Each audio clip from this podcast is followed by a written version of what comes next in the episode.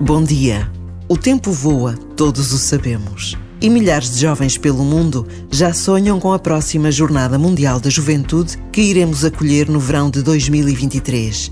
O maior encontro mundial de jovens tem marcado a vida de milhões de rapazes e raparigas que respondem prontamente ao convite do Papa para serem peregrinos, para anunciarem ao mundo que a fé, a esperança e a paz continuam a mover vontades e corações. Em 2023 será a vez de Portugal e Lisboa será a cidade de todos e para todos. Por vezes basta a pausa de um minuto para sonharmos com um mundo melhor, um mundo com Deus.